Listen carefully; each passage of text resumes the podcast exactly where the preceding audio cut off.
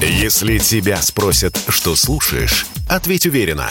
Радио «Комсомольская правда».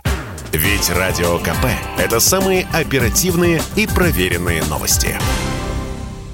Под западные санкции попала практически вся гражданская авиация России. Авиакомпании за рубеж больше не допускаются. Их борта отзываются из лизинга и получают отказы в дальнейшей сертификации. Большая часть российского авиапарка заперта внутри страны. И, кстати, больше не сможет получать из-за рубежа запчасти. Это тоже часть санкций. И все же, многие россияне все еще совершают заграничные поездки. Правда, схема покупки билетов теперь другая, как и маршруты, рассказал Радио КП Александр Мкртчан, член президиума Альянса туристических туристических агентств России и гендиректор сети турагентств «Розовый слон». Все больше и больше россиян обращаются сейчас за покупкой билетов в турагентство, потому что многие авиакомпании, в частности э, Air Serbia и наполовину уже турецкие авиалинии, отказываются принимать э, по интернету карточки Visa и MasterCard, выпущенные российскими банками. Рейсы летают, конечно, их не хватает, причем катастрофически не хватает сейчас.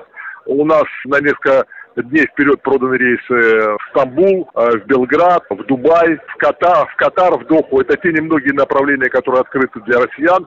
Что касается цен на авиабилеты, то по отдельным направлениям они постепенно стабилизируются. Например, перелет в Ереван стоит сегодня 20-25 тысяч рублей, почти вдвое меньше, чем пару недель назад. И все же в целом перелеты дорожают, причем сильно. Тот же рейс Москва-Ереван еще в прошлом году мог обойтись и в 10 тысяч. Слово Александру Мкатчану, главе туристической сети «Розовый слон». Конечно же растут, потому что, еще раз повторюсь, перевозки катастрофически не хватает. Вот не просто не хватает, а катастрофически не хватает.